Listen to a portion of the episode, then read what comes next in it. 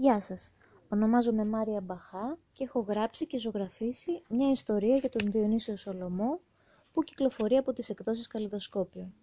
Σήμερα θα σας διαβάσω το πρώτο μέρος του τρίτου κεφαλαίου της ιστορίας που αναφέρεται σε κάποια από τα πιο σημαντικά γεγονότα της δεύτερης δεκαετίας της ζωής του Διονυσίου Σολομού.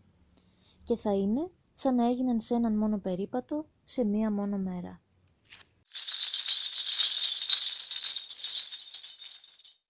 Κεφάλαιο 3. Πίσω στη Ζάκυνθο, μια μέρα μόνο, ένας μόνο περίπατος.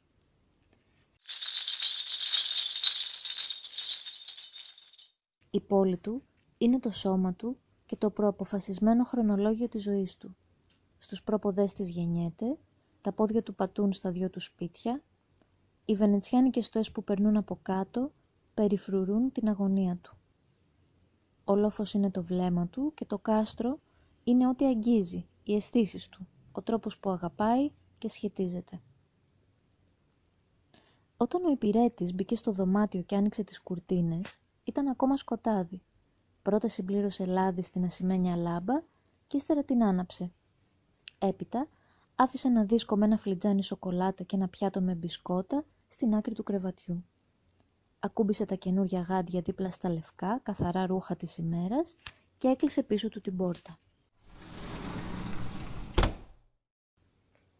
Τον πρώτο καιρό, αφού του επέστρεψε στη Ζάκυνθο από την Ιταλία, τίποτα δεν τον άγγιζε στα αλήθεια. Τόσο απορροφημένος ήταν από τη διασκέδαση και τις απολαύσεις. Η Επανάσταση έμοιαζε περισσότερο με μακρινή φαντασμαγορία, που πλούτιζε τη σκέψη του και έτρεφε τη φαντασία του στους ποιητικούς διαγωνισμούς και στα τρανταχτά γέλια με τους φίλους του. Παρακολουθούσε βέβαια τα γεγονότα αδιάκοπα και με πάθος, αλλά σαν μια υπόθεση που δεν αφορούσε τον ίδιο μα κάποιον αγαπημένο και μακρινό συγγενή του. Τα δέκα χρόνια που έμεινε στη Ζάκυνθο συνέβησαν τόσο πολλά που στη μνήμη του εμφανίζονταν με τρόπο μπερδεμένο και άτακτο. Δέκα χρόνια θριάμβων και απογοητεύσεων. Δέκα χρόνια που περικύκλωνε το μικρό του τόπο αμέτρητες φορές. Γεγονότα και αισθήματα εγγράφονταν στις τροχές των κυκλικών περιπάτων του. Πλατήφορος, βρύση, Λόφο-Στράνη, Άγιος Γεώργιος, Κάστρο, Ακροτήρι και πάλι από την αρχή. Τα θυμόταν τώρα σαν να είχαν συμπυκνωθεί σε έναν μόνο περίπατο, σε μία μόνο μέρα. Ο υπηρέτης ξαναμπήκε για να τον βοηθήσει να πληθεί και να ντυθεί. Χάραζε. Φόρεσε τα γάντια του και το καπέλο του, πήρε τον μπαστούνι του και άνοιξε την πόρτα. Από τον Ντομενικάλε ως την πύλη του στενόφορου ήταν μόλις δύο βήματα. Η πύλη είχε τοποθετηθεί μετά από απέτηση των ευγενών της γειτονιάς, ώστε να προστατεύονται κάπως τα σπίτια τους από την αφόρητη ανακατοσούρα που ανάδυνε απορά δύο στενά παρακάτω. Αν και για τη δυσοσμία των σάπιων φρούτων, πουλερικών και κρεάτων που ξέμεναν, δυστυχώς δεν μπορούσε να γίνει τίποτα.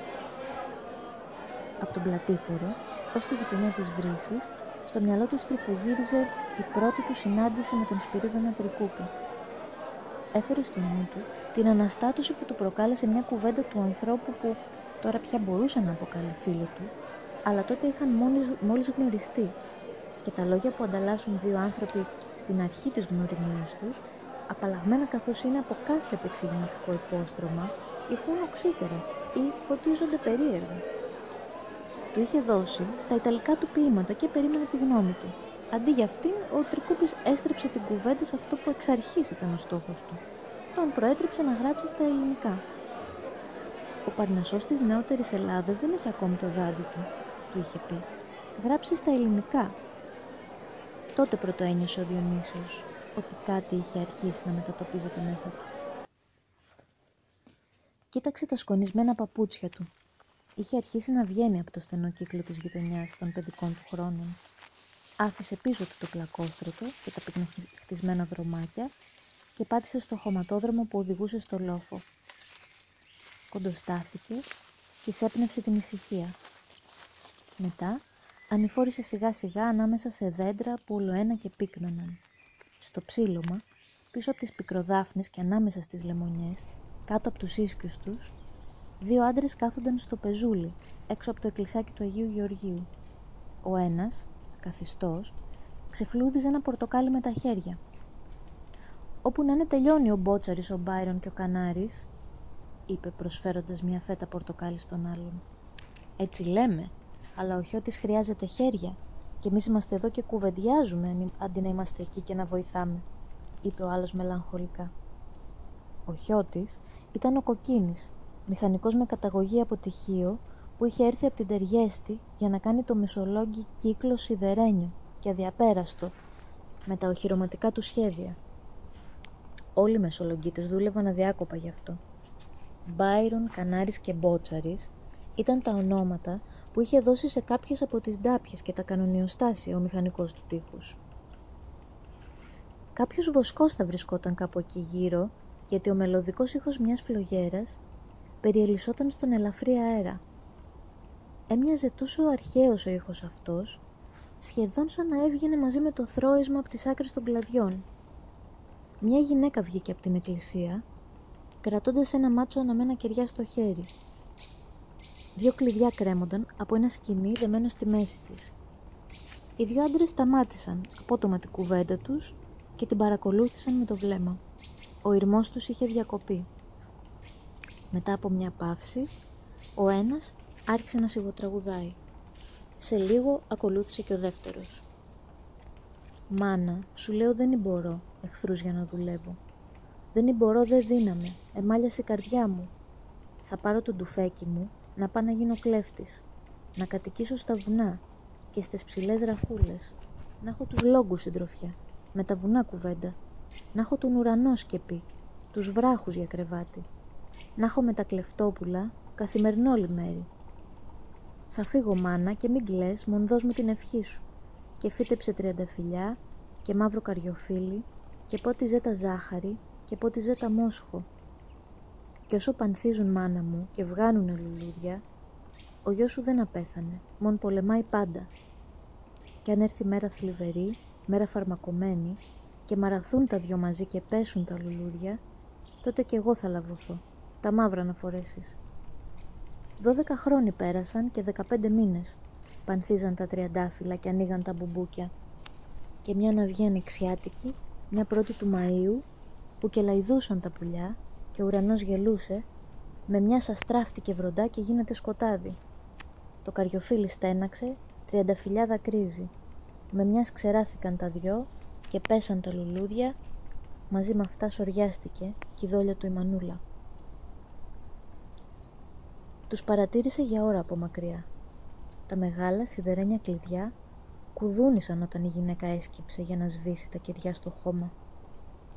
Η φλόγα τους έγινε μια ισχνή, μαύρη γραμμή καπνού που, τερι... που περιτύλιξε την εικόνα και έφυγε προς τα εκεί που φύσηξε το αεράκι. Και εκείνος την ακολούθησε. Σκεφτόταν τις γυναίκες, τα παιδιά και τους γέροντες που απελπισμένοι κατέφθαναν καθημερινά από το Μεσολόγγι για να βρουν προστασία και βοήθεια, χωρίς να είναι πάντα καλοδεχούμενοι από όλους. Ήταν ακόμη ζωντανή, μέσα του, οι ήχοι των εκρήξεων που έφταναν στη Ζάκυνθο και τον κρατούσαν ξάγρυπνο και ανήσυχο. Οι τρομερές εκρήξεις συντονίζονταν με τους χτύπους της καρδιάς του κι ύστερα ακολουθούσε βαριά δυσίωνη σιωπή. Το μόνο που μπορούσε να κάνει ήταν να σκέφτεται και να αγωνιά γιατί ο απόϊχός τους ερχόταν σε κύματα με τη μορφή ειδήσεων μέρες αργότερα. Η ασφάλεια που περιέβαλε τη ζωή του έμοιαζε τόσο ξένη με όσα φανταζόταν ότι περνούσαν οι κάτοικοι του μικρού και περίκλειστου εκείνου τόπου. Κι όμως, σαν ήταν δεμένος βαθιά με τη μοίρα τους. Πολλές αγωνιώδεις, νέ... αγωνιώδεις νύχτες ξαγρυπνούσε με τη σκέψη τους. Βρισκόταν σε μια εξαντλητική πολιορκία ημερών, μηνών, χρόνων, χωρίς να έχουν ούτε τα απολύτως απαραίτητα, τροφή ή νερό, αλλά και χωρίς να παραδίνονται. Κι ύστερα σκεφτόταν το θάνατο του Μπάιρον, στον ίδιο μαρτυρικό τόπο. Συνέχισε περπατώντας ανηφορικά, προς το βάθος, προς το λόφο του Στράνη. Ανάμεσα στα πεύκα και τα κυπαρίσια, σαν να του φάνηκε πως πρόβαλε μια γυναικεία μορφή, λευκή, ασπροντημένη. Λίγο πίσω της ακολουθούσαν μαζεμένες κι άλλες γυναίκες, από πολλά διαφορετικά μέρη της Ελλάδας, όπως φαινόταν από τις φορεσιές τους. κατηφόριζαν πατώντας τα απαλά άνθη και οι πτυχώσεις των ρούχων τους σκέπαζαν τους βράχους παίρνοντας με φυσικότητα τα σχήματά τους.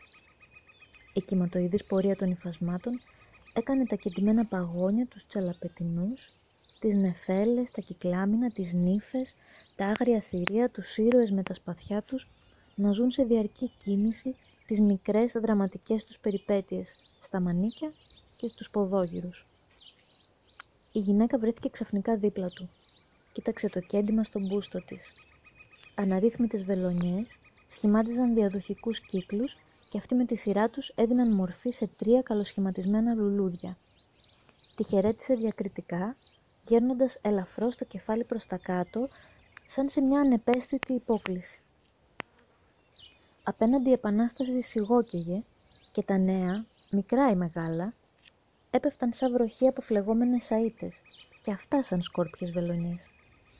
Στα φορέματα των γυναικών, τα κεντήματα σχημάτιζαν μια ολοκληρωμένη εικόνα μόνο όταν έμπαινε και η τελευταία βελονιά.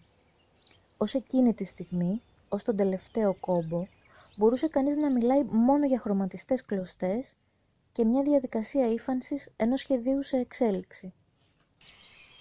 Την άνοιξη εκείνη, ο Διονύσιος ξεπέρασε όλους τους δισταγμούς του για τη γλώσσα. Εμπιστεύτηκε τα ελληνικά του και απελευθερώθηκε από τις σκέψεις που τον έκοβαν στα δύο. Απ' τη μία στο γιο του πατέρα, αριστοκράτη, με τα Ιταλικά και τις σπουδές, και απ' την άλλη στο γιο της μητέρας του, μιας γυναίκας του λαού, που του μιλούσε και του τραγουδούσε ελληνικά από την ώρα που γεννήθηκε. Δεν ήταν το ένα ή το άλλο, ήταν και τα δυο μαζί και το άθροισμά τους. Μέσα σε ένα μήνα μπόρεσε να ανασυνθέσει τον εαυτό του, να βρει τις σωστές λέξεις μέσα από έναν αχανή και ταραγμένο ωκεανό, να οργανώσει όλες τις σκόρπιες βελονιές σε ένα τελικό σχέδιο. Και η αλήθεια παλόταν και έλαμπε σαν φωτεινός καμβάς κάτω από την πυκνοκεντημένη πραγματικότητα της επαναστατημένης Ελλάδας. Ένα τελειωμένο σχέδιο που ένωνε τα ένδοξα και τα άδοξα, τα δίκαια και τα παράλογα, τα ηρωικά και τα μικρά της πραγματικότητας αυτής. Τότε που η σκέψη της Επανάστασης ήταν μια σχεδόν θεϊκή προσδοκία, αλλά και ένα παρόν που εξάγνιζε κάθε σκέψη. Εκείνο το Μάιο, στον ολάνθιστο λόφο του Στράνη, έγραψε τον ύμνο στην ελευθερία. Το ποίημα τυπώθηκε, μοιράστηκε, διαβάστηκε, μεταφράστηκε και τραγουδήθηκε, δοξάστηκε.